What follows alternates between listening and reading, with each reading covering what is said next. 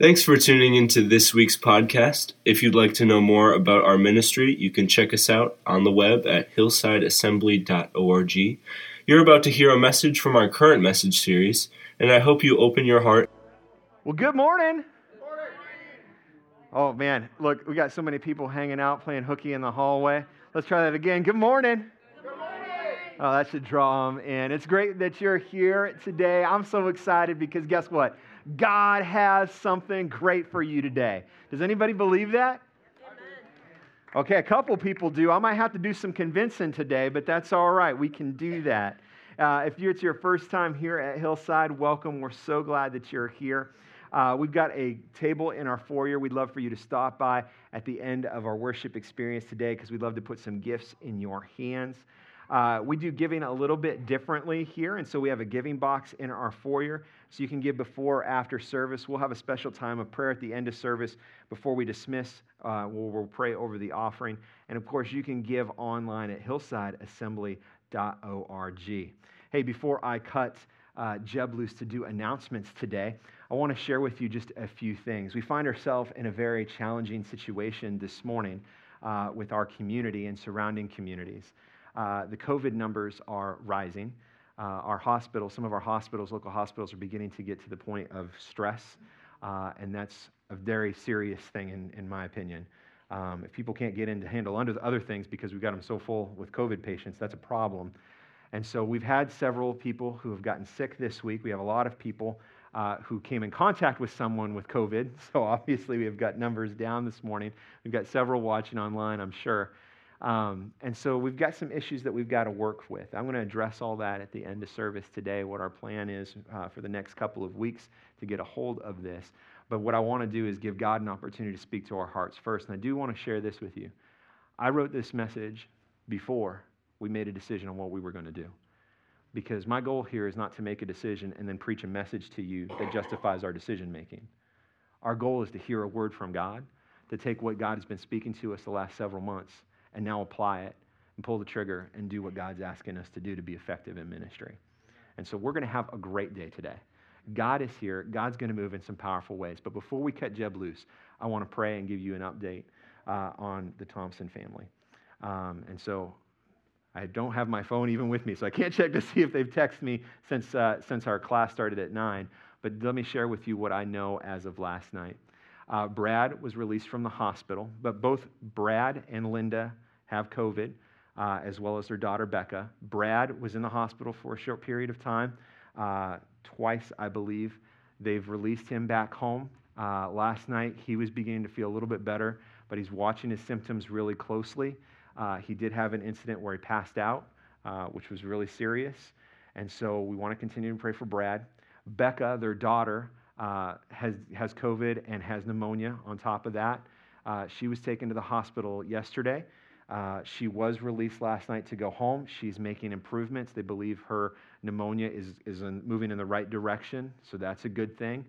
Uh, Linda has been transported. She was at a hospital. She was transported to another hospital because they were not able to, to help her, and they were, that hospital was getting overwhelmed. Uh, so she's currently in Fond du Lac. Um, they're having a hard time getting her O2 levels up. And so they've started her on a different, different mask for oxygen and they've got her on a very special drug treatment that will take place over the next three or four days. Um, at minimum, she's going to be in the hospital that long, unless God decides to do otherwise. But that's the plan. Um, and so she still cannot bring her oxygen levels up on her own. And so we do want to pray this morning for the Thompson family, as well as several others. Uh, there are a lot of people this morning that aren't here because they came in contact with COVID this week uh, or because uh, they're not feeling well themselves. And so let's pray this morning uh, that God's going to move in this place. Amen? And that God moves in the lives of those that need a touch from Him. In fact, if we could do this, I just want to honor God for a moment. If you feel comfortable and you're able to, would you stand to your feet and lift your hands just as a sign of surrender to God? We want what God wants for us. Lord, today as we engage in you, with you, in a time of worship, in a time of surrender, God, that we are not defeated. We are called conquerors in your kingdom. Lord, I'm reminded of when Moses was sitting there with the people, uh, uh, your people, and Egypt was closing in. And he, he was frustrated and worried, and what are we going to do? And, and yet, you had a plan. You made a way where there was no way, but Lord, it was obedience of the people to take that path that you made. Lord, as followers of you, there are times where we have to walk out. We have to cross over the path that you make for us. Today, the path is clear. You've called us into a moment in time to engage with you right here, right now. Lord, we lay down the burdens that we've had this week. And Lord, we seek your face. God, we ask on behalf of those that we love, God, would you move in the lives of those that are sick this morning? Lord, for Linda this morning, we pray that oxygen begin to fill those lungs. That, Lord, the infection and this pneumonia, God, it would begin to reverse course in the name of Jesus that she would have an amazing testimony. And, and, and, Lord, as she's able to interact with these nurses and doctors, and Lord, I believe you have placed a specific nurse this morning right there that's encouraging Linda and someone else that Linda is meant to encourage. Lord, we thank you that, God, you go with us wherever we go. We thank you that Linda does not have to be afraid this morning, but she can be bold because the King of Kings is sitting in that hospital room today. Lord, we pray for Beck and Brad that, Lord, you would touch their bodies, you would heal them in the mighty name of Jesus. Lord, I pray this morning for my pastor friend for four weeks who's been in the hospital.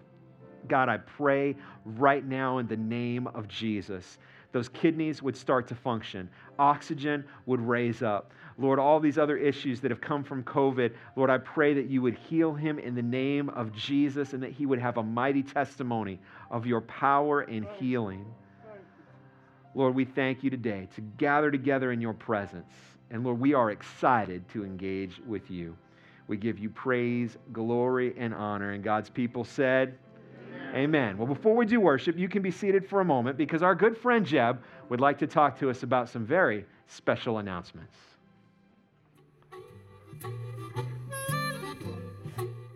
Well, good morning, Hillside! Who's excited to be here this morning? Woo, boy, you guys sound good. I, I think some people must be in love with Jesus today. Well, my name's Jeb, and we've got some announcements for you today. Now, this last weekend, we had a great BGMC weekend. From Friday to Sunday, we did some great things for Jesus. And one of the things we did is we raised some money for missions. And so, are you ready to get an update on what we raised? Well, put on your thinking cap because it's time to do some math. Now, Friday night we did our brat fry and worship night. We had a total of, well, well that number can't be right, Miss Kathy. $904 in brats and hot dogs? Miss Jackie, I sure hope that we gave some Tums away. Woo, that is a lot. That's amazing. $904 at the brat fry. Now, we also had some leftovers, so another $88 came in on Sunday for those of you that had lunch with us. And on Sunday, we had an offering, and we had bills and we had coins. And the bills came up to $442.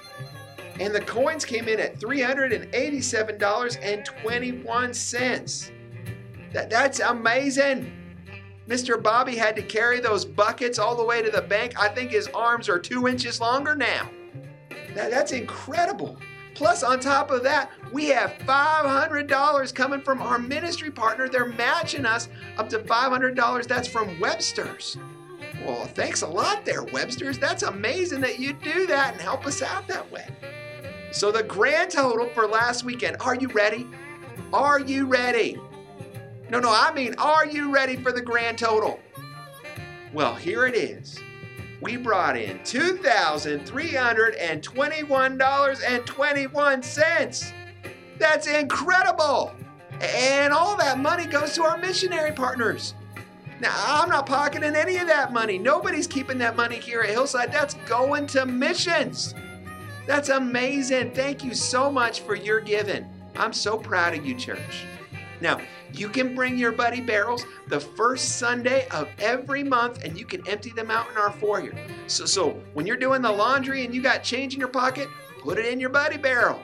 If you find a bunch of change underneath the hammock, put it in your buddy barrel. Go through those couches at home, kiddos, find all that loose change and put it in your buddy barrel. All that money's going to go to help missionaries take the gospel to places it's never been. That sounds amazing. Finally, we've got one last announcement this morning. We want to talk about a special project we're doing this Christmas. We're teaming up with Samaritan's Purse to do Operation Christmas Child. Let's roll a video about that. Three, two, At the count of three, when children open the shoe boxes, they're so excited. Those faces just transform. Yeah, these kids behind me are so excited because they've just received their boxes. The mouth is wide open, the voice is raised, smiles are all over. That box brings joy. We're right now in Phnom Penh in Cambodia. I mean, it's just been incredible. Kids are so excited, giving them a gift, do it in Jesus' name, and that's what this is all about. Jesus loves you. It's a gospel opportunity.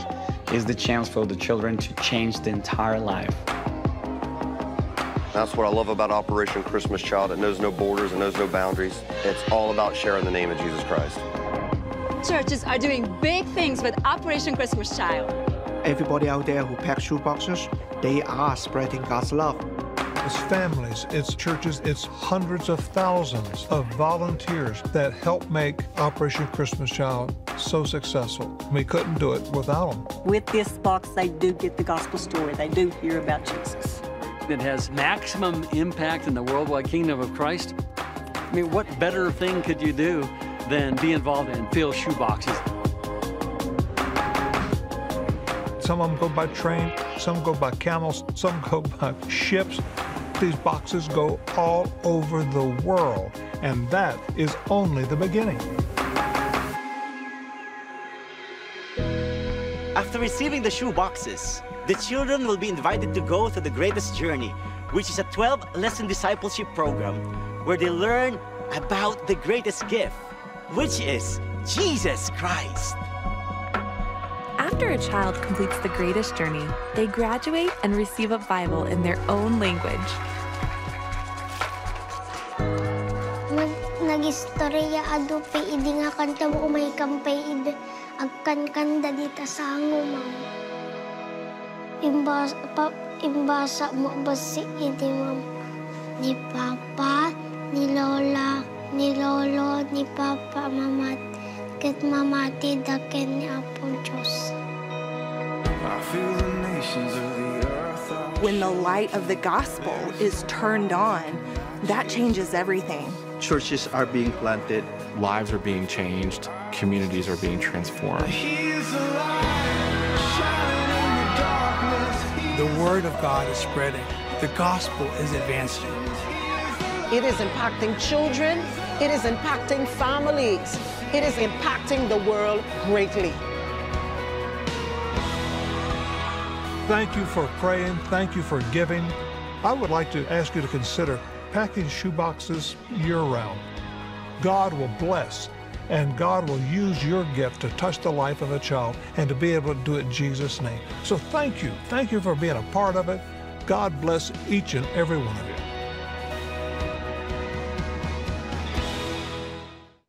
Wow, I'm so excited to do my own box and send it to a kiddo overseas. Now, now, I just have a little bit of information to help you out as you put your box together.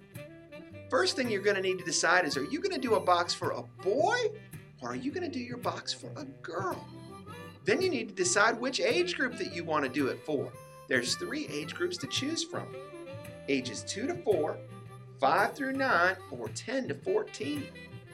Now, normally we've got labels available on day one. Unfortunately, those did not come yet. We're hoping to have them next week, along with a brochure of items that you can and cannot put in your box. So we'll have those available for you next week. At least that's the plan. Now, we have boxes available for you today. If you'd like to use one of our pre assembled boxes, you're welcome to do so. We've got more in the back room if all of those disappear. So don't worry, we've got more than enough to go around. Now, we also want to be able to send those boxes. And instead of having you mail them individually, why don't you bring them back here to church by November 7th? We'll mail them all together. Just make sure that you enclose $7 for each box that you want to send. That'll cover all the shipping costs. Now, I know there's a few of you out there that don't like to shop. You don't know what to shop for, but you want to be included in this. Well, have I got a deal for you? If you go to OperationChristmasChild.com, you can have a box all done up. Somebody else will do the shopping for you, and it'll be sent out with our other boxes. That's an amazing deal. So you can pack your own box, have it here by the 7th. Just make sure you enclose $7 to cover the shipping costs, or you can go to OperationChristmasChild.com and have them build a box for you. What a great opportunity that is. So, a great way for us to pour into people's lives this Christmas. So, let's stand to our feet. Let's get ready to shoot, scoot, and boogie for Jesus as Mr. Robbie's going to lead us in worship this morning. I'll see you guys later. Bye. So, one quick correction to that. Uh, UPS made a drop, or Amazon made a drop this morning. We do have the labels and brochures here this morning. God's always on time. Uh, and so those are available for you in the foyer as well. So feel free to take those shoe boxes and information today. If you have any questions, contact our staff. But who is ready to worship God this morning? Oh, guys, the King of Kings and the Lord of Lords is in this place today. Who is ready to worship Jesus today? Come on. Let's get ready. Ravi, take us to the throne room. This week I did a word study on the word hallelujah. It's interesting in the new in the Old Testament it's used 24 times and I'm going to read the first instance of it in Psalm 104 verse 35. It says this, May sinners vanish from the world, may there no longer be any wicked people. Praise the Lord, my soul. Hallelujah. One thing I learned about that word hallelujah is it comes from two words praise the Lord. And that's what hallelujah means to praise the Lord. So we're going to sing this song together. I raise a hallelujah. Our weapon is a melody this morning because we're going to praise our Lord. Katie, are you ready? One, two, three, four.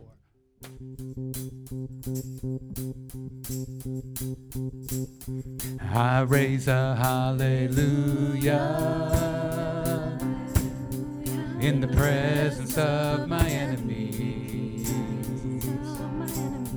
I raise a hallelujah louder than the unbelief. I raise a hallelujah.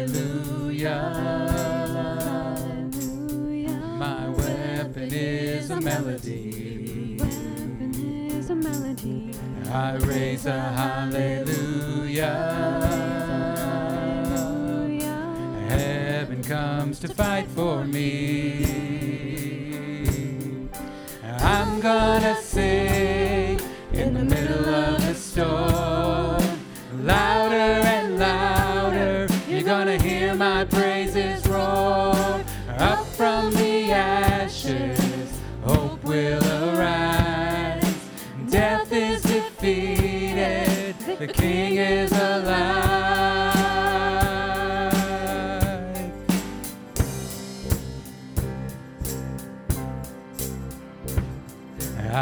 I raise a hallelujah with everything inside of me. Everything inside of me. I raise a hallelujah. I will watch the darkness flee. I raise a hallelujah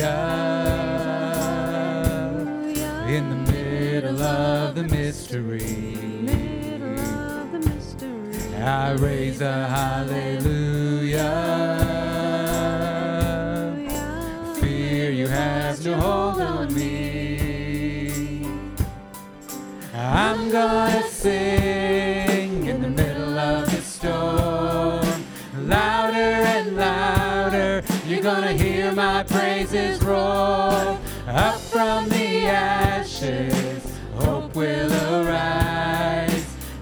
Death is defeated, the King is alive.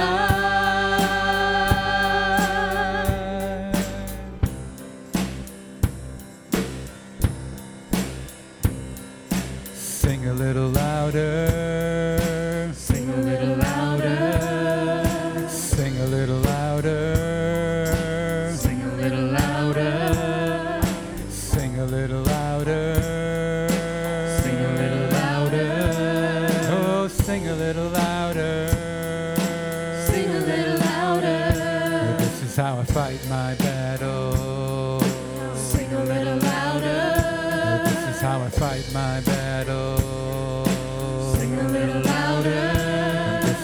Fight my battle.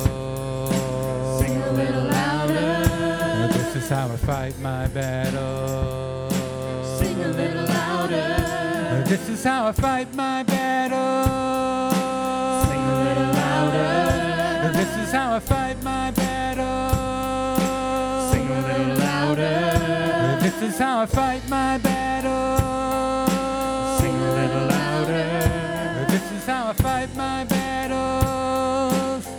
It may look like I'm surrounded. It may look like I'm surrounded, but I'm surrounded by you. It may look like I'm surrounded, but I'm surrounded by you. It may look like I'm surrounded, but I'm surrounded by you. It may look like I'm surrounded, but I'm surrounded by you. But this is how I fight my battles. I'm gonna sing in the middle of the storm. Louder and louder, you're gonna hear my praises roar. Up from the ashes, hope will arise. Death is defeated. Oh, let's sing that chorus again. I'm gonna sing. I'm gonna sing in the middle of the storm. In The middle of the storm. Louder and you're gonna hear my praises roar. Up from the ashes, hope will arise. Death is defeated, the King is alive. I raise a hallelujah. I raise a hallelujah. I raise a hallelujah. I raise a hallelujah. Oh, just say hallelujah. Let's praise him. Hallelujah.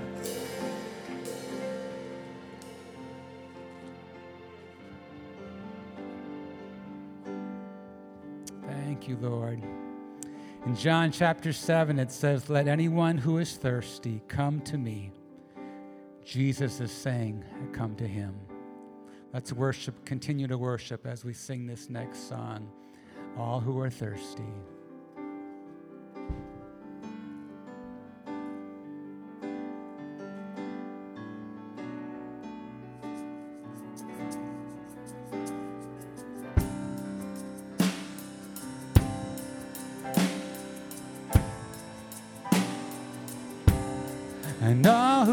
Thirsty, all who are weak,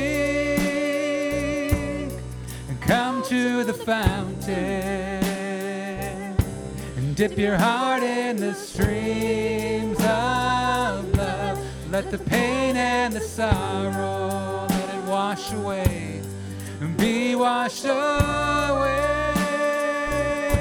in the waves of his mercy. As deep cries out to deep we sing come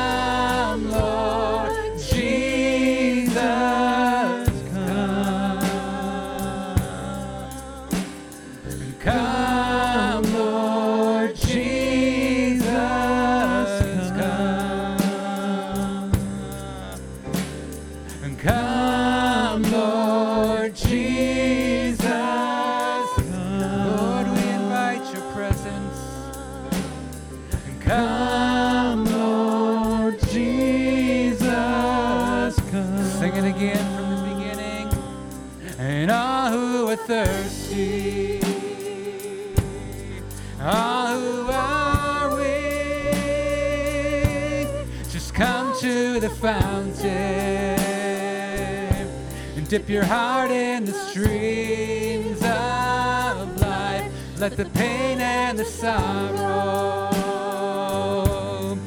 be washed away in the waves of his mercy as deep cries out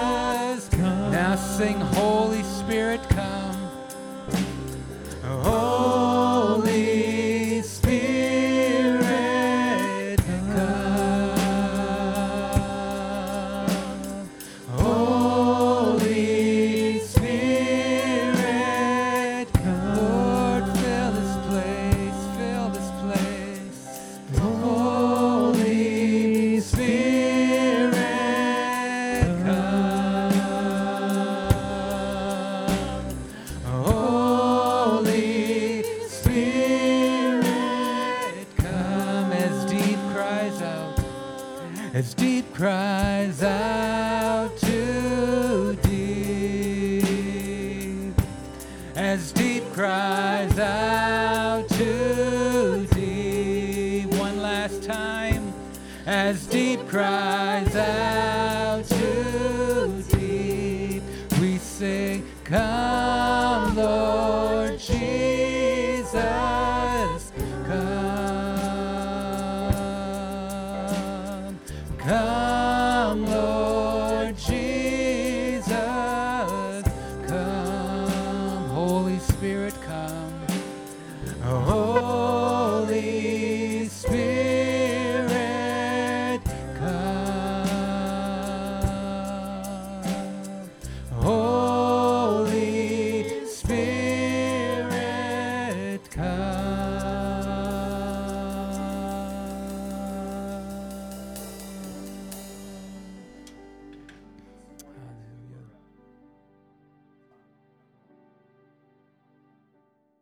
foundations class, and we were, were sitting around and talking about a prayer isn't a bunch of magic words that we say to move the heart of God.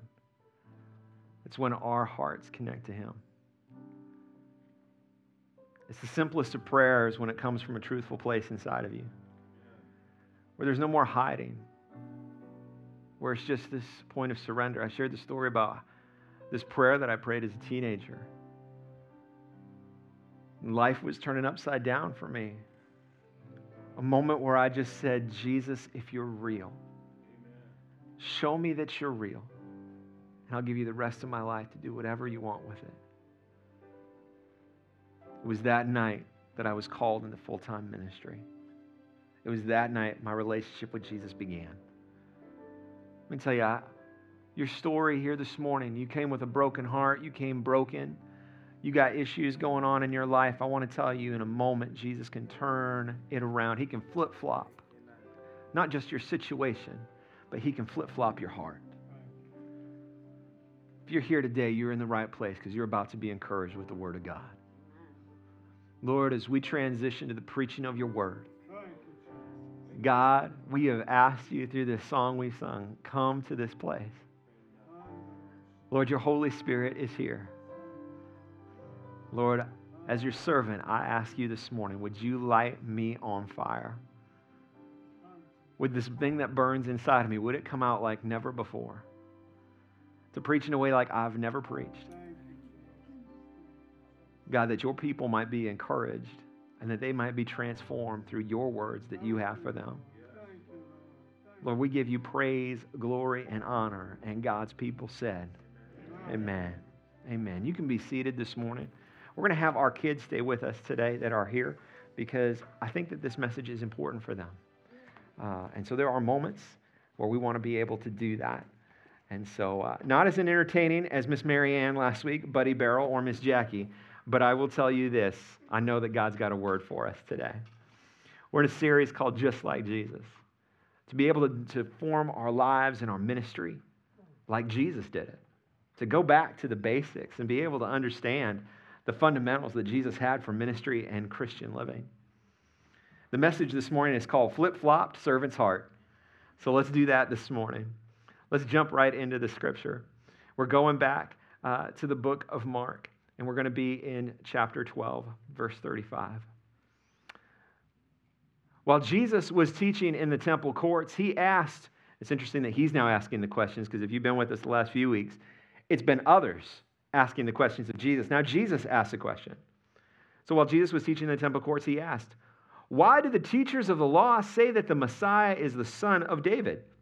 David himself, speaking by the Holy Spirit, declared, The Lord said to my Lord, Sit at my right hand until I put your enemies under your feet.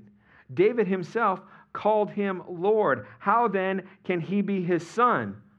The large crowd listened to him with delight. Now it's our turn for our Lord to ask the questions. And he focused on the most important question of all Who is the Messiah? Who is the Savior? This is by far, far more important than the questions that were asked of him by his enemies. For if we're wrong about Jesus Christ, then we're wrong about salvation.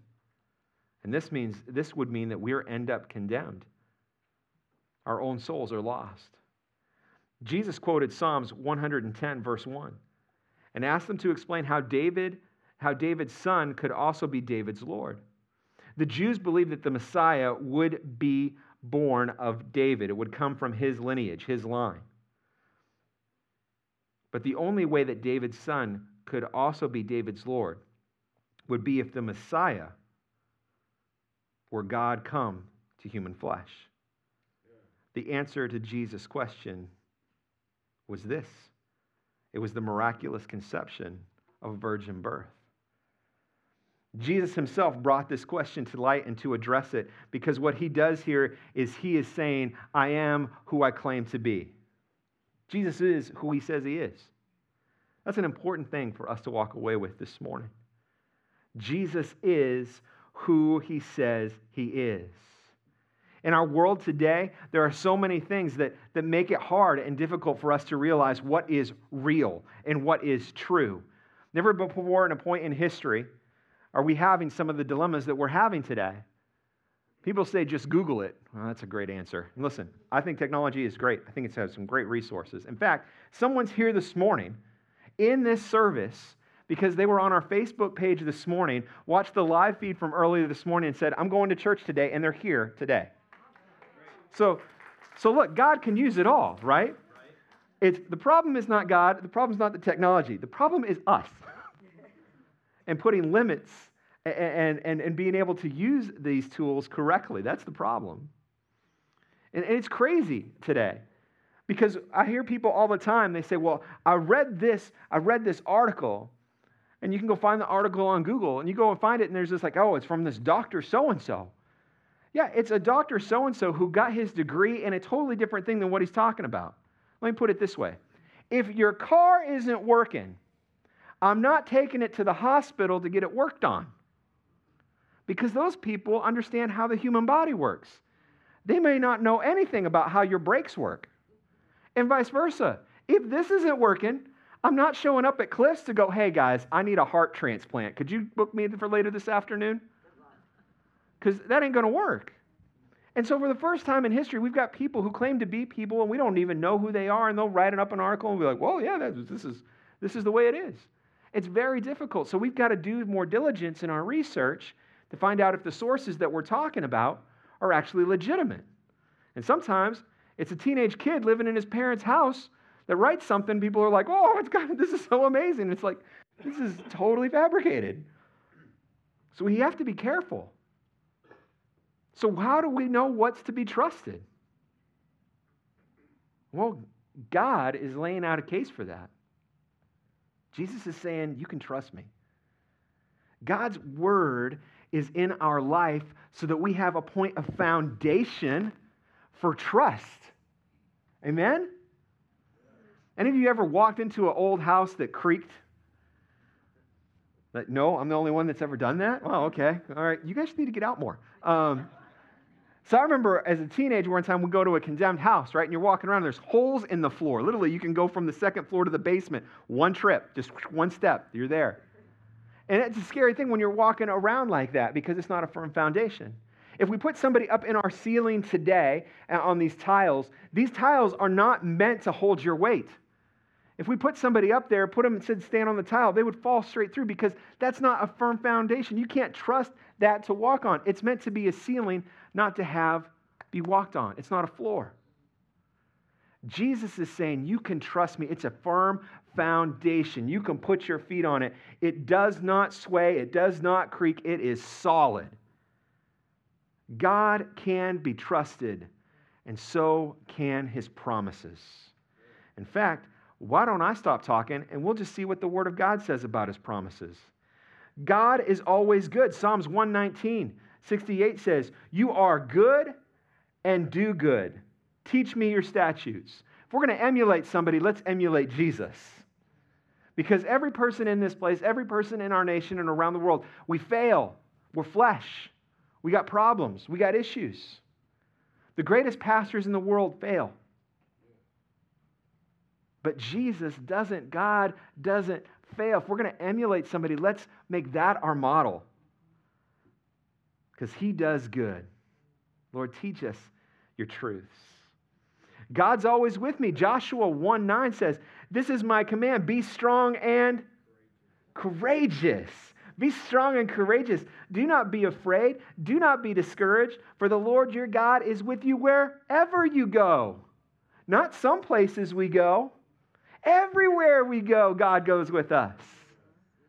I love this morning. God's here in this place right now, in this moment. The Spirit is here. Jesus is here dwelling with us. And at the exact same moment, over in Fond du Lac, in Linda Thompson's hospital room, Jesus is in the room. Only Jesus could do that. I can't do that. Can you do that? That's a pretty cool trick. If you can, let me know how you do that afterwards. God is faithful. Hebrews 10:23. Let us hold unswaveringly to the hope we profess, for he who promised us this is faithful. Let's hold to the hope that we profess. Let's not, words are cheap. Grab a hold of some of these words you're speaking out of the Spirit and live them. Live them out. Cling to hope. Cling to the truth that's found in Jesus.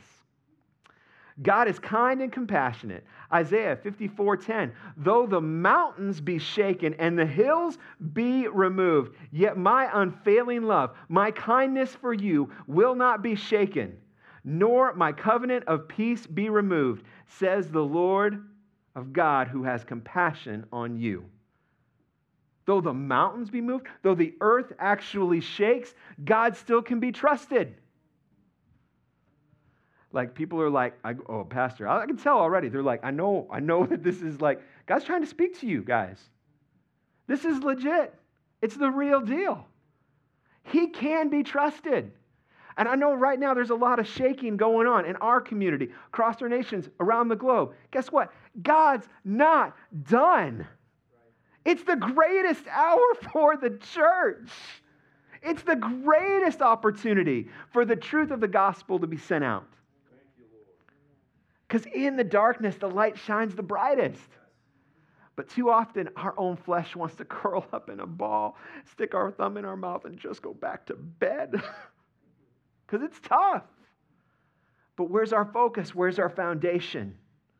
Or are the words that we read and speak, do they not apply in our heart? Are we not taking full advantage of what God has for us these days? God loves you deeply no matter what. Romans 8 38 through 39. For I am convinced that neither death, nor life, neither angels nor demons, ne- neither the present nor the future, nor any power, neither height nor depth, nor anything else in all of creation will be able to separate us from the love of God that is in Christ Jesus our Lord. I don't know about you, it said nothing. Nothing is too big for God. When you are a son or daughter of the king, you are a son or a daughter of the king. Period. End of story. The devil can't do nothing about it. There's not a person on this face of the planet and nothing in creation that can change it. Walk in his ways, son and daughter of God. Lift your head up. God has called you into his family. God gives me power in my life. God gives you power in your life. 2 Timothy 1 7, for the Spirit of God gave, gave ugh, let's try this again. For the Spirit God gave us does not make us timid, but gives us power, love, and self discipline. Don't be a jerk in the name of Jesus. Amen? Oh, now we're waking up. All right. God's presence brings joy. God's presence should bring joy to our life. Psalm 16, 11. You make known to me the paths of life. You will fill me with joy in the presence, with eternal pleasures at your right hand. God wants good things for you. That doesn't mean that this life won't be tough and hard, and sometimes everything and the kitchen sinks gets thrown at our life. God is still faithful. And while you might not be happy about the things happening in your life right now, you still can have joy in God's presence. Amen. We need joy, not happiness. God is there to strengthen and help you. Isaiah 41:10. So do not fear, for I am with you. Do not be dismayed. I am your God.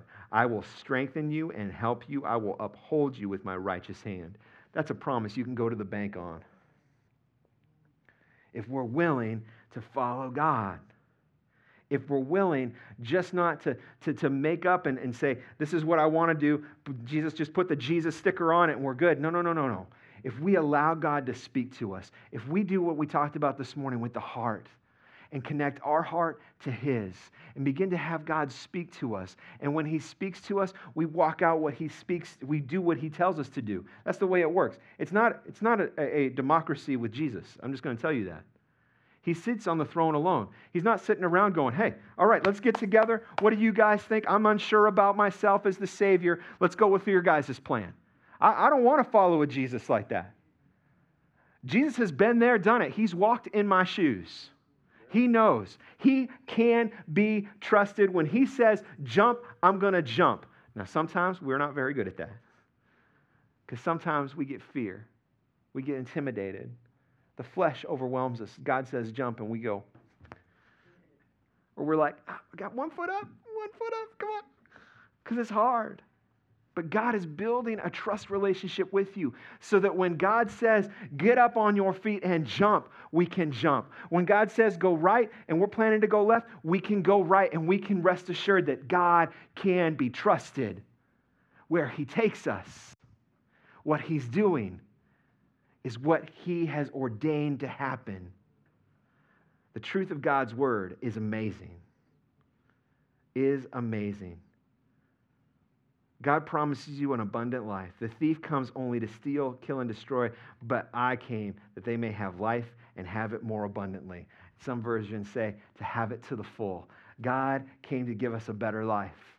And if life is a roller coaster, before you know Jesus, ups and downs. After you know Jesus, it's more abundant. Higher highs, lower lows, but Jesus rides the coaster with you. That's the difference. That's the difference, folks. Because when we don't have Jesus on board, that's when it's scary. Yeah, you may not be the highest of highs or the lowest of lows if you live your life the way you want to live it. You can sit there right in that middle zone most of the time. But let me tell you, that's not an adventure.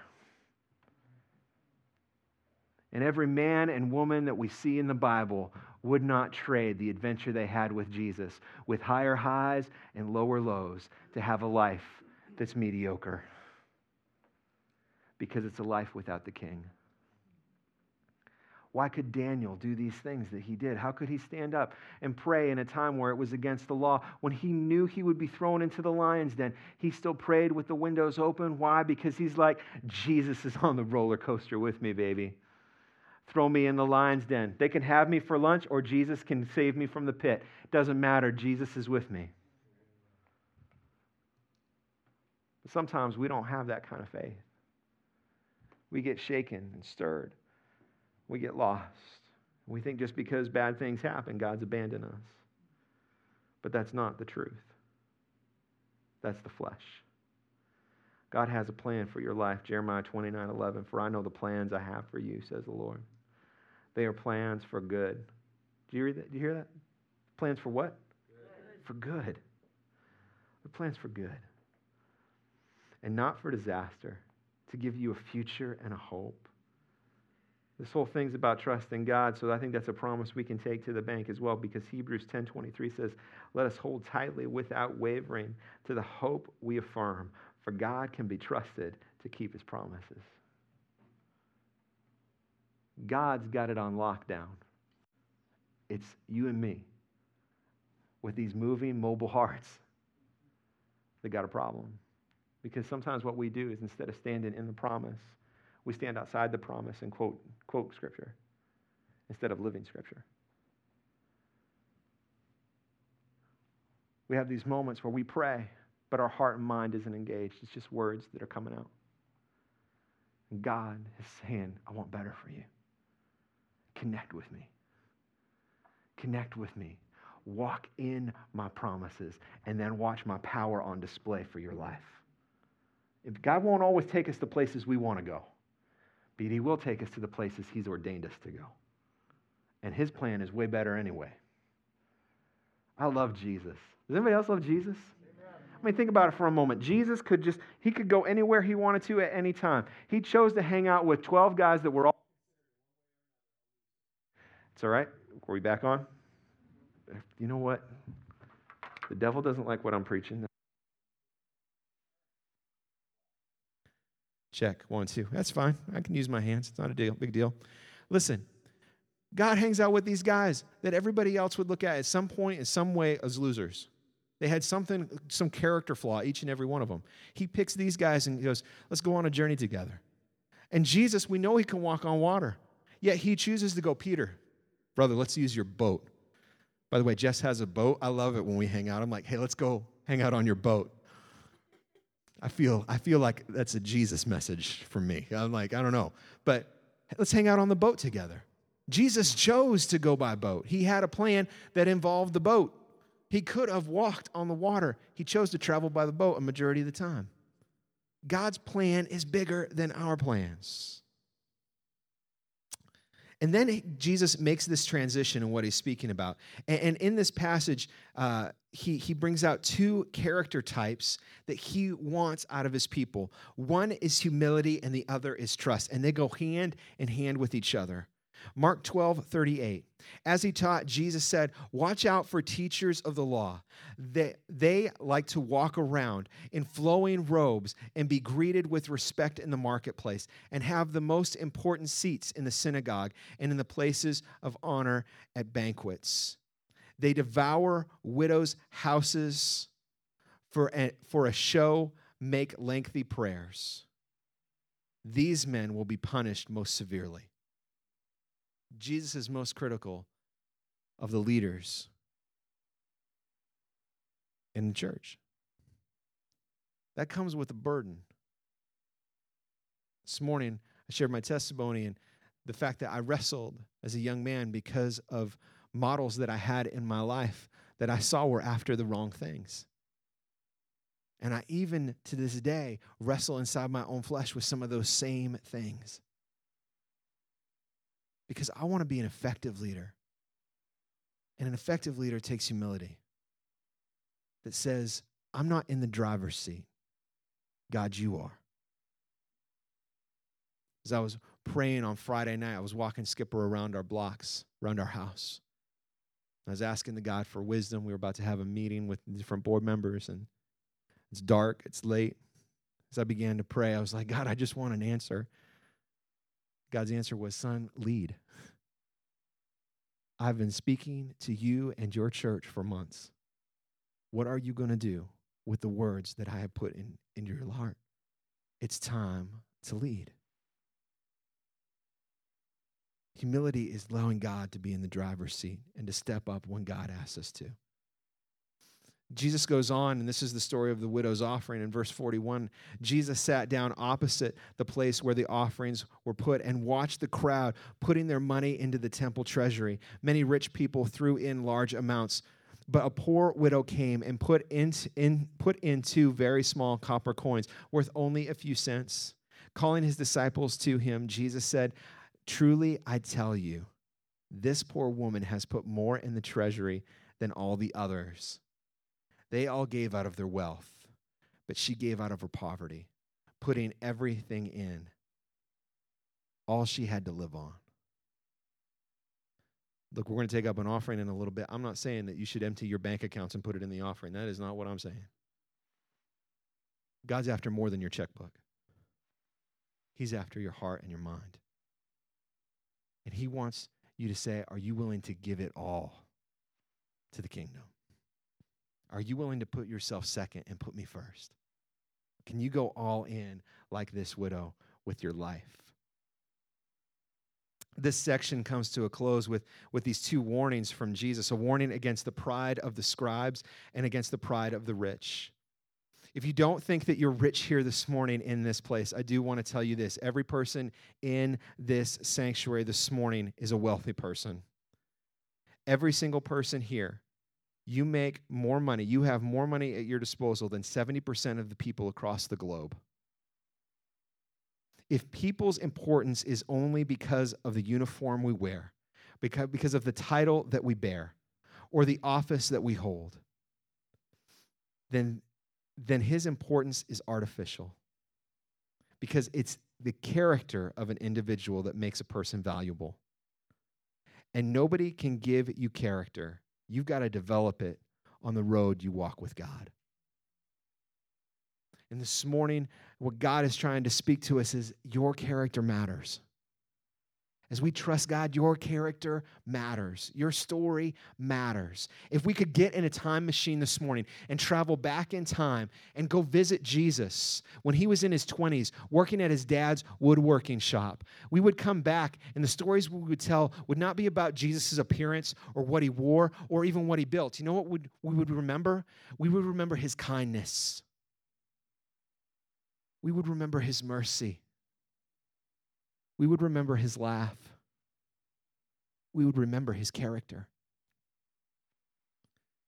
That's why I think these 12 disciples were so drawn to Jesus. It wasn't because of what he wore or what he looked or what position he held, it was because of who he really was. It was because of his character. We're looking at the character of humility and trust. And when we look at that, if we put these together, right, this humility and trust and the stories that are laid out, the testimonies that are laid out in the scripture, let's look at just a few this morning before we close. You've got Adam and Eve. They had it all, they lived in paradise. They didn't have COVID, they didn't have taxes, they had it all. It was a good life. They had it going on. And they ran around naked. That's your own choice, I guess. But I mean, they, they had it going on. Yet, when they messed it all up, when they stepped out of the foundation that God had for them and chose to disobey God, and they goofed the whole thing up, God did not abandon them. He established a plan, not only to redeem them, but to redeem every generation that would come after them. He could have just saved them and said, okay, we're going to get you guys saved. That's it. We're going to stick with you two. That's that. We're done. He said, no, no, no.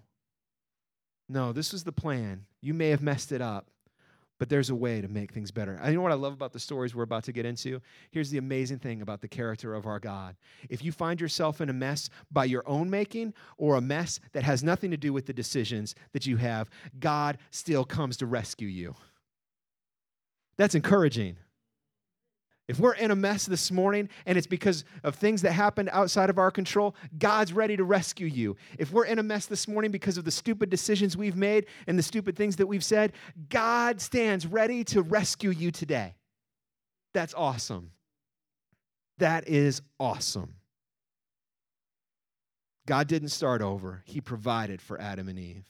When you look at Noah, and literally the entire world had turned from God except Noah and his family. And Noah didn't know what to do. Talk about feeling lonely, abandoned. But he was reminded of God's faithfulness. God came to him just not to have a plan, but said, Look, I trust you, Noah. I want you to build an ark. Now, just so you know, there were no other arks. you couldn't Google a blueprint plan. But you know how good God is? He basically gave the blueprint plan to Noah. He said, Here's what you're to do, here's how you're to build it. Here's the specifications for what you need to do. And if you go through and you see the thing of Noah, not only did God rescue, rescue him, but it was the first mobile zoo. They didn't know how to. I mean, could you imagine Noah's like, how are we going to put all these animals in this boat? God provides.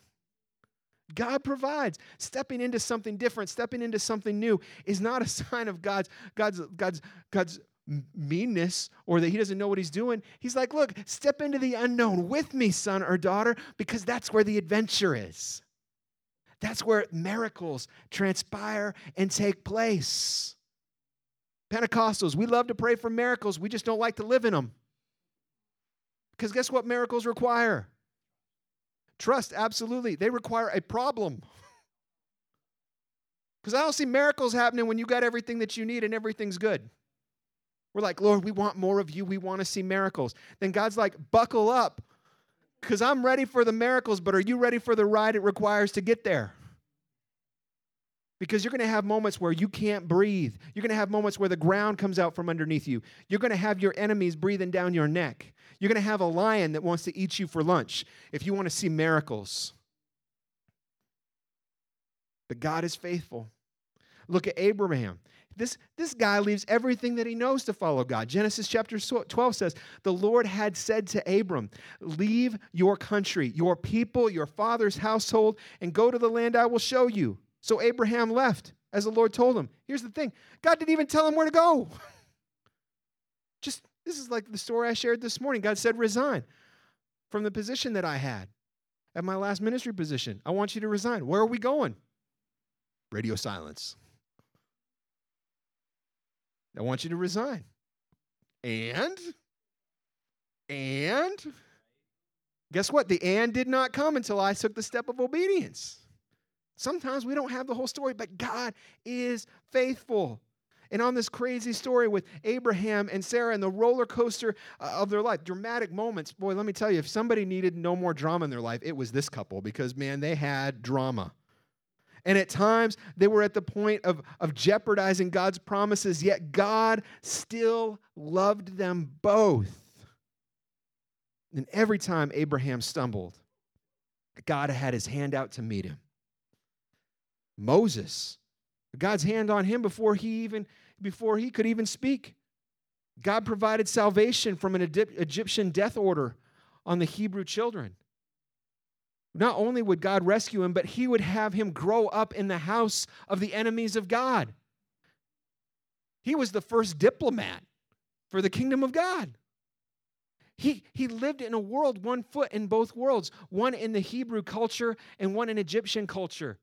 God was raising him up so that he could understand very specifically how this would work and that God was going to rescue his people out from under the Egyptians. Two cultures.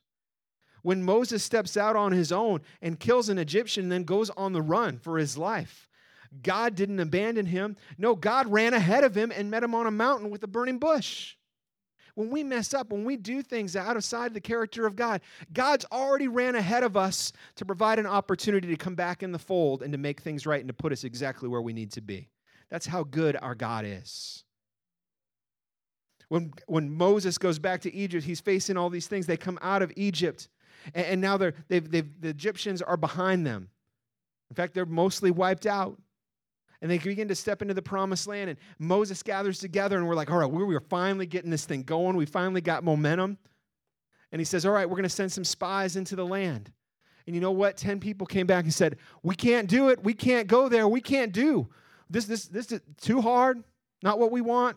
Nope, let's go back to Egypt. But God is faithful. He sent two men, Caleb and Joshua, that said, Not only can we do it, man, we are going to succeed at this, baby, because where we go, God goes with us. Have you not seen what God's done in the past? He is just warming up. He's just rolling up his sleeves. God's got a promise for us. He said, This land is ours, that He wants to move. We're going to go and we're going to get it done. That's how faithful God is. When all of your friends tell you it can't be done, you can't move that way. God will send somebody in your life that says, We can do this because God's with us. That's how good God is. David decides to take on the biggest bully of all time. God not only guided his hand, but guided the sling as well. God is with us. God's promises are true. Look at the life of Elijah. Here is a guy who was on fire for God, probably the best preacher of all time besides Jesus. I don't know very many preachers that preach a word from God and fire comes and consumes the altar. I'm like, the guy had it going on. He has a tremendous victory, the first barbecue for Jesus in the Bible. It's right there. He has this tremendous victory over the prophets of Baal, knocks it out of the park. You're like, hoo ha, this guy is awesome. What happens? And then, then he's like goes into super flash mode. He hikes up his robe and he's running at like light speed down the mountain. He's outrunning the horses. I mean, it's crazy stuff going on. And what happens? The king's wife gets all upset, says, We're coming for you, buddy. There's a death sentence on you. And he has a nervous breakdown. I'm the, that's right. He said, Now, he wasn't the only one, but he felt like, I'm the only one. He's on the verge of suicide. It's in the Bible. He wanted to take his life. But God intervened, spoke to him, and said, Brother, I'm not done with you yet. And I'm going to send somebody into your life. The first church intern, a guy named Elisha. And they partnered up in ministry because God is faithful. Mary, a teenage girl who had her life all planned out, had the dreams that she wanted, all of a sudden, an angel shows up and says, Congratulations, you're going to be the mother of Jesus. Not what she had planned, but God is faithful. God is faithful she was promised to marry a man named Joseph, and Joseph easily could have put her aside, but he was a man of character and integrity and said, You know what? I'm going to do this quietly. I'm going to divorce her quietly. We'll make this a quiet deal. But God intervened. And God spoke to him. Joseph says, I'm in this with you. Let's do it together. God provides. And when they were had to go on the run, when they had to take off and they had to go to Egypt, God provided the financial resources for them to do what God's plan was because the wise men, the magi, brought gifts that paid for their trip. Come on. Because God resources those he calls. But we've got to step into the calling first. You look at Peter, the most enthusiastic person perhaps in the Bible. But he often spoke before he and spoke and acted before he thought. And we see that laid out several times in Scripture. When he finds himself sinking in a storm, Jesus didn't reject him. He didn't go, Well, you sink with the fishes. I'm taking these 11 guys that stayed in the boat. That's not what he said. Jesus embraced him. I want to read this passage of scripture for you. Worship team, get ready to come back. Shortly before dawn, Jesus went out to them. He's, so he's walking on the water. He's walking on the lake. When the disciples saw him walking on the lake, they were terrified. It's a ghost, they said, because sometimes in the midst of our panic, we misidentify Jesus. We think it's something scary when really it's Jesus on the horizon. They said and cried out in fear. But Jesus immediately said to them, Take courage, because those are the words that Jesus would say to you this morning. Take courage. It is I. Don't be afraid. Lord, if it's you, Peter replied, tell me to come out to you on the water. See, Peter is nuts. 11 of those guys are like, dude, what is wrong with you? what, call him out on the water. But Peter, man, for all of his zealousness, there was something connected in his heart with God that said, I don't want to do the normal thing. I want to step out where Jesus is. It's more important for me to be in the presence of Jesus than to be safe in the boats. I want the adventure. 11 guys were comfortable in the boat. Peter, something in his heart said, I long more for the presence of God in the crazy places than I do to be in the comfort of the boat. what would Jesus' response to Peter be? Come, he said.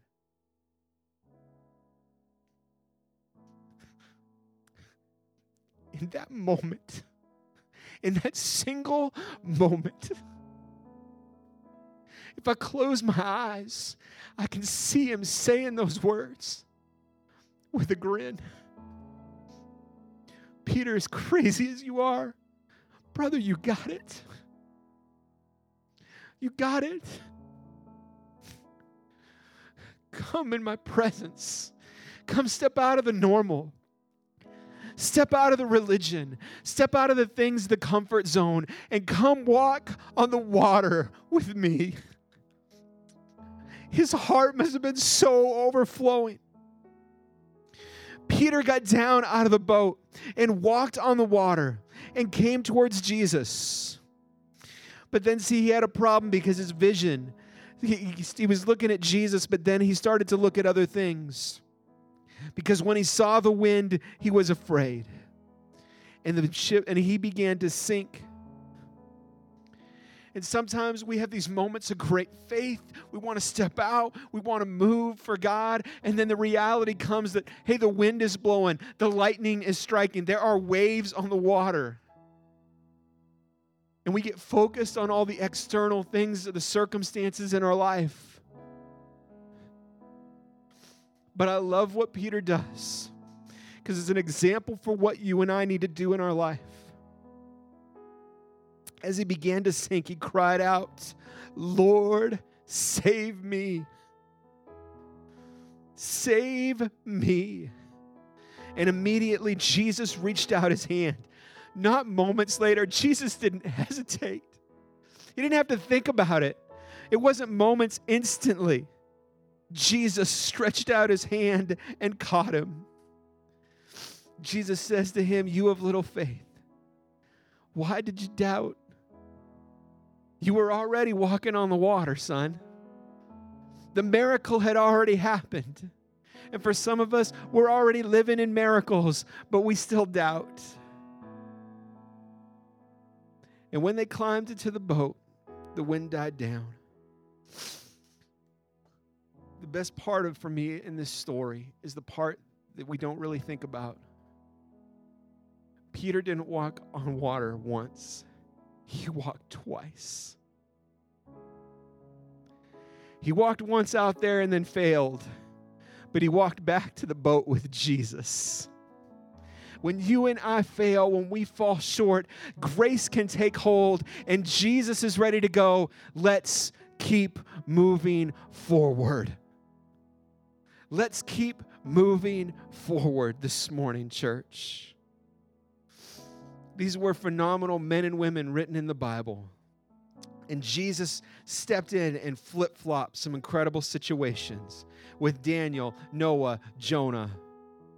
Jesus flip flopped hearts with Saul and Peter, the woman at the well, and Zacchaeus. The thing is, is whether God chooses to flip flop your situation or flip flop your heart or flip flop both,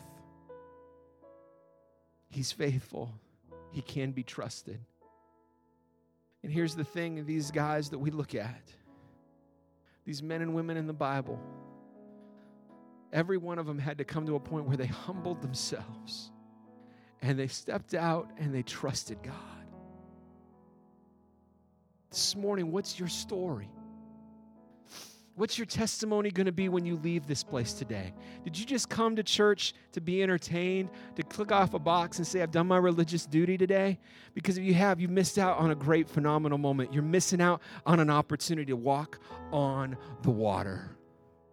Jesus is calling this morning. He's just waiting. He's waiting for someone to go, Jesus, Jesus, call me out to you. Jesus, call me for this moment in my workplace, on my campus, in my neighborhood. Just call me out for this moment so that God, I can be in your presence. I want to ride the roller coaster with you wherever it goes. That's the life God's calling you to this morning. Church, would you stand to your feet? Before we go back into worship, I got to ask this question if you're here this morning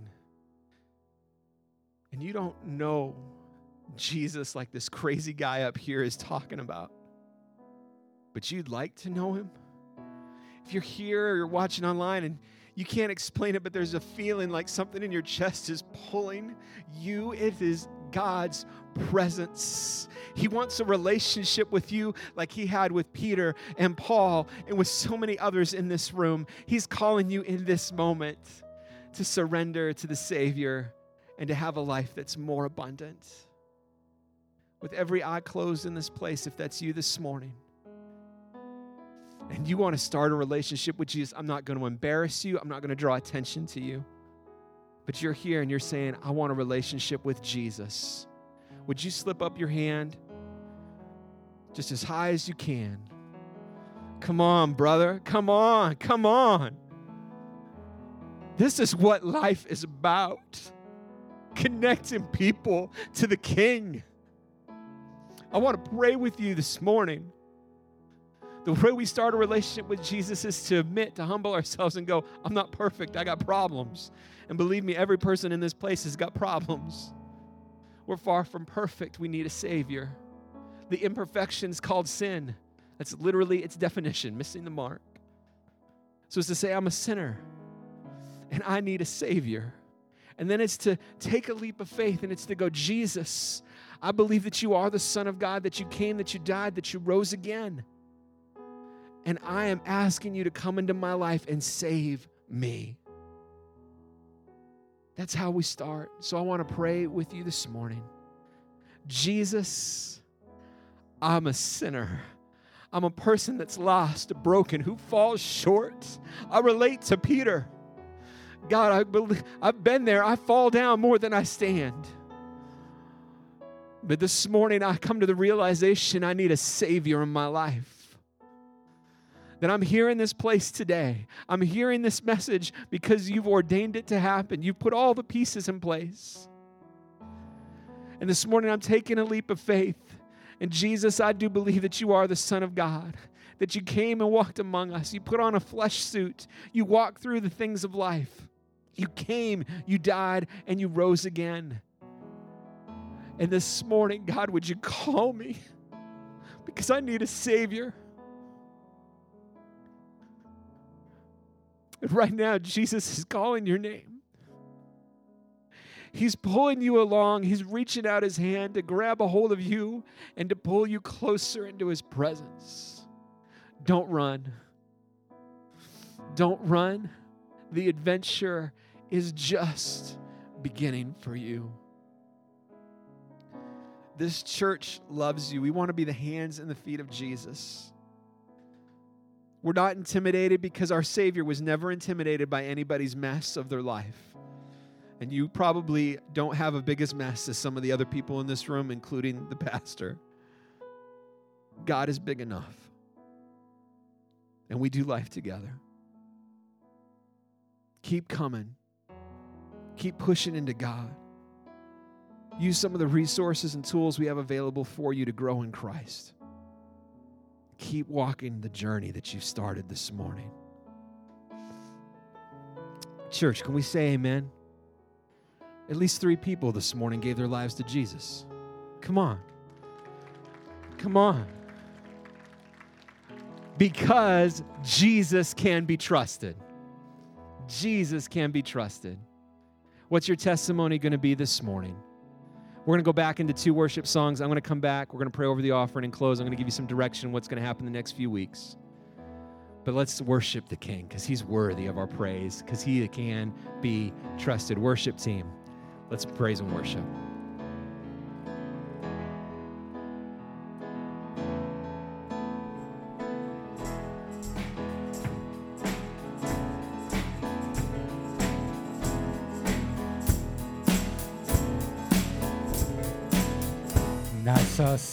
Fall like lightning. I saw darkness run for cover. But the miracle that I just can't get over, my name is registered in heaven. I believe in signs and wonders. I have resurrection power. Miracle that I just can't get over, my name is registered in heaven.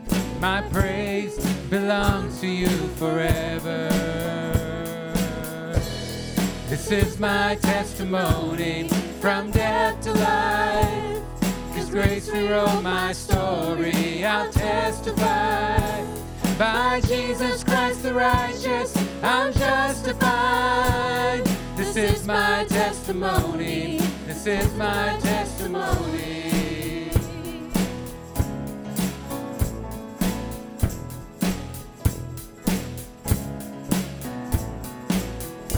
Come together, sons and daughters, bought with blood and washed in water. Sing the praises of the Spirit, Son, and Father. Our God will finish what He started. Our God will finish what He started. This is my testimony. This is my testimony from death to life. Cause grace rewrote my story. I'll testify. By Jesus Christ the righteous, I'm justified. This is my testimony. This is my testimony.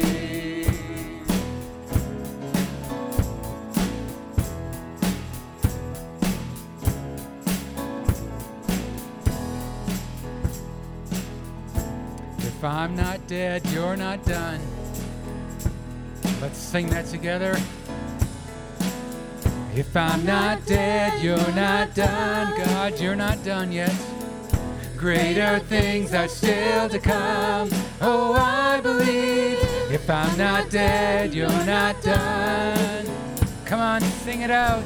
Greater things are still to come. Oh, I believe. If I'm not dead, you're not done. Greater things are still to come. Oh, I believe. If I'm not dead, you're not done. Greater things are still to come. Oh, I believe.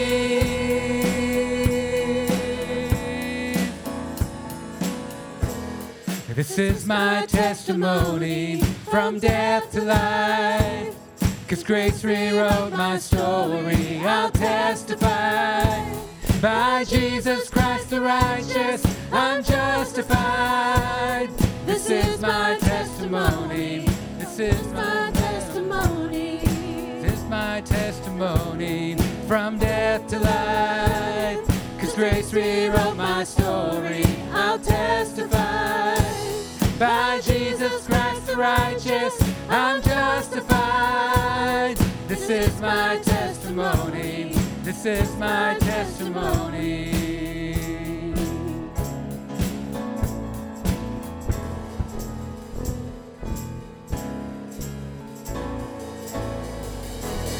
Oh, let's thank God for the testimony that He has given.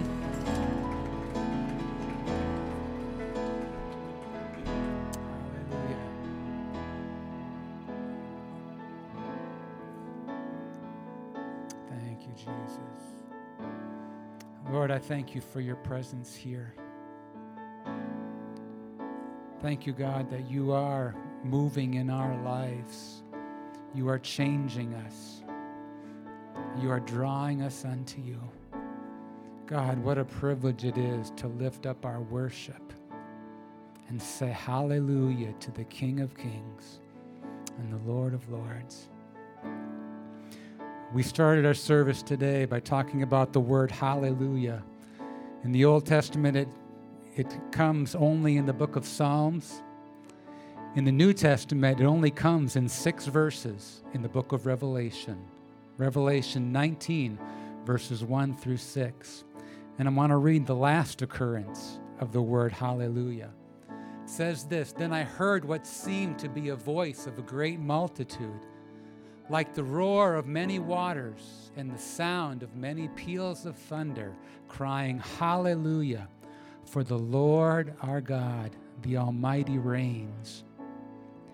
Do you believe that this morning? That the Lord our God, the Almighty, reigns? We're to conclude our service by singing this song, Hallelujah, Agnus Dei. The Lord God Almighty reigns.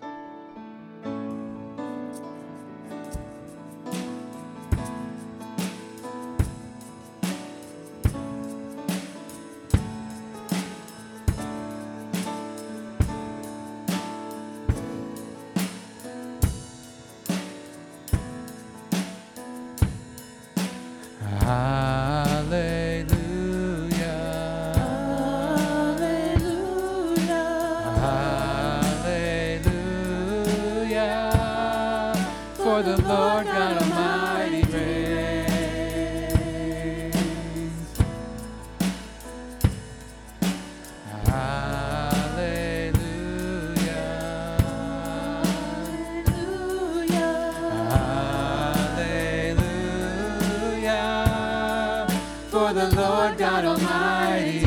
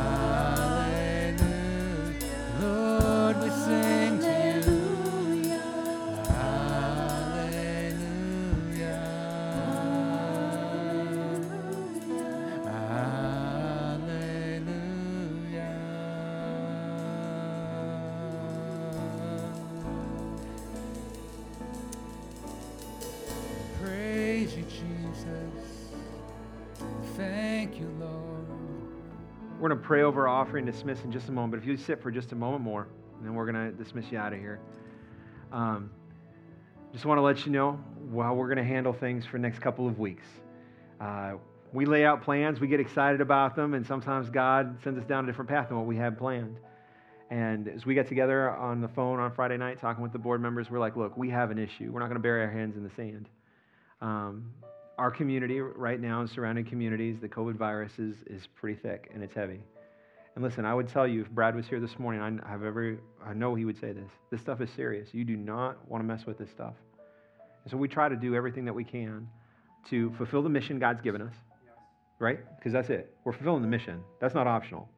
Preach the word, reach the lost. God's called us to do that. To do that, but to do it in a manner that's safe for people and that has the most opportunity and potential for ministry.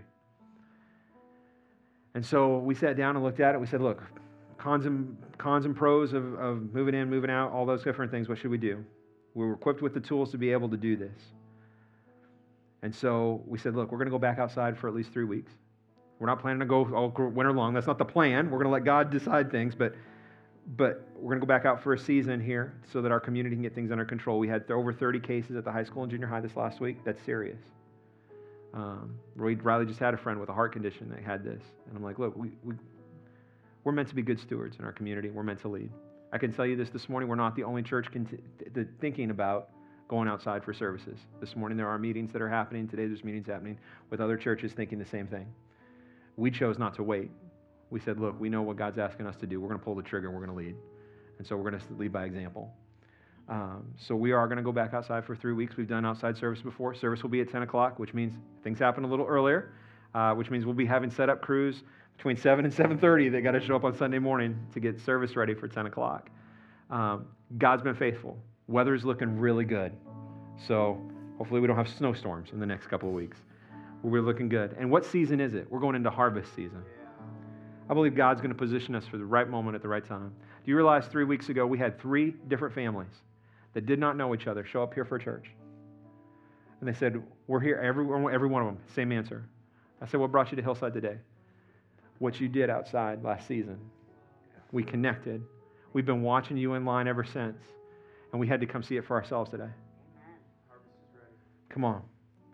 So, look, I don't look at this decision, and I want to be really clear. I want to be really clear. I'm, we're not making a decision as a board out of fear, we're making a decision out of faith. We're like, God, sometimes you put things, obstacles in our way to put us where we need to be. And I, I can tell you this all the growth that we're seeing, all the growth we're seeing, came when we reached out beyond our walls. Maybe that's where we're meant to be. And I know that's rattle, uh, rattle cages because it's different. But, guys, if we believe that Jesus is coming back, maybe we're positioned by God for such a time as this to step out of the norm and to step into the moment. And listen, I don't want this to be selfish. But I got to tell you, in the moments where I preach outside, there is something that happens that comes over me. I've never felt more like I'm walking in the shoes of Jesus than when I got a mic in my hand and I'm preaching outside. But I want you to know I'm not making this decision because it's what I want. I want to be where God wants us to be. I want to be in this moment like Peter on the water. I don't want to be in the boat. What's the worst that happens if we go outside? We still preach the word, we still worship. We got tremendous upside that people in our community can hear us. Maybe somebody walks over and checks us out. If we stay inside, what's, what's the worst that could happen? A bunch of people could get sick because we were stubborn and we weren't willing to say, What are the options? I don't know. That's no brainer to me. It's no brainer. And I'm not criticizing other churches for what they're doing, but I'm not leading those churches. I'm leading this church. And I got to tell you, God is on the move. Meet my new friend, by the way, that's sitting in the back row today who came because he watched us online. He got so excited for what we were doing. Meet him before you leave today. And listen, I'm going to tell you this. I'm going to give you an assignment. Invite someone to come to drive in church. And, and you're like, Pastor, everybody I know, they go to church, they, they're Christians, then you need more friends. Look, just legit, that's how Jesus did it. If you don't have any clue of how to do this, I'll tell you buy a dog and go to the dog park. Because Bob is my friend that I met at the dog park who we invited to Jesus. Or we invited you to Jesus, we invited you to church. Just last week, my wife was out there with a couple that we're, we're working with and talking with. When I was out there this week, it was just the two of us, me and this lady. And she said, I just want to let you know I need your wife in my life. Church, this is the season. This is it. This is our time to run with the baton. Come on. So, look, what could God do over the next three weeks and whatever comes after that? Look, we got plans, but God's got the plan book. So, if He calls an audible, I'm going with Jesus, okay? What can we expect? I expect God to do great things as we're obedient and we're faithful and we humble ourselves and walk after Him. Let's invite people to come and see what God would do. Let's see what He does. On Wednesday nights, some people say, What are we going to do for prayer? Guess what? We're going to pray. I know, crazy, mind blowing theology here. What are we going to do? At prayer? We're going to pray. So let's pray outside where God is going to work for the next three weeks on our campus. And let's set the atmosphere with God. What if it rains? I got a raincoat. Look, here's the deal. I'm going to pray on Wednesday nights on our campus at 6:30. You can come or you cannot. And I'm not criticizing you if you don't. I understand. People have busy schedules, other things. I will be here as long as I am healthy and able praying because I want a moment to step out on the water and see Jesus do what he wants to do. And if you want to join me, come join me for an hour praying in our parking lot. And let's see what God would do. We're going to put foundations class on hold. We'll let you know when that starts back up. We'll start back with season, with, uh, season two, episode two, whatever we do on week two, whatever it's called. The second one, uh, we'll give you warning ahead of time so you can jump back into that class uh, when we do that. But, church, can we do this together? Now let's see what God would do. Three people got saved today that we know of. Who knows how else online? I mean, this is awesome. This is the church. So stand to your feet. We're going to pray over your offerings to give you an opportunity to give. I know church has gone long. This crazy guy is long winded today. But this is what happens when I don't get to preach last week. We have a guest speaker, and then I just I overflow. So let's pray today as we dismiss. God, we're about to exit this house. But God, we're not leaving you behind. We are trusted. We are trusting you, and we know you go with us today. As we go about, maybe we go to lunch, or we're going to go watch a game with family, or, or, or maybe we're, we're, we're headed to the dog park, or maybe we just you're going to have a divine encounter and set us up to have a connection with someone we've never met before today. God, you go with us. You blaze a trail for our feet to follow. You put us exactly where we need to be when we need to be there. And God, we want to be a representation, your ambassadors to Ripon, this community, to every workplace, to every campus. We are willing to think outside the box. We are willing to do some crazy things to let people know about hope and love and truth and that you have a plan for their life. God, we want to connect more people to you, the real you, the real you that your word shows us. So, Lord, we commit the next few weeks into your hands. God, we believe we're making a decision. We've pulled the trigger. We believe we're guided by your Holy Spirit. So, God, we believe for great things to happen. Help us to position our hearts and minds like these men and women that we read about. Let's learn from their mistakes. We don't need to reproduce those. But, God, can we, can we see the truth of being humble and trusting you, stepping out of faith stepping out of the boat onto the water and seeing what you might do. And Lord, not all of it is going to be seen with our eyes. There are things happening far beyond. Our influence in this community is far beyond what we think. And God, you move, you do it, you make the connections happen. Speak to us, give us wisdom in the choices that we make go through the next few weeks, the messages that are preached, the worship that's chosen. Put us in the right place at the right time for amazing things to transpire. Lord, once again, we pray for our community. We lift them up. Lord, bring healing, bring wisdom. And Lord, we pray that we kick this virus's behind to the curb And Lord, we are going to keep preaching the word and keep loving on people and standing with people because that was what you've called Hillside to do.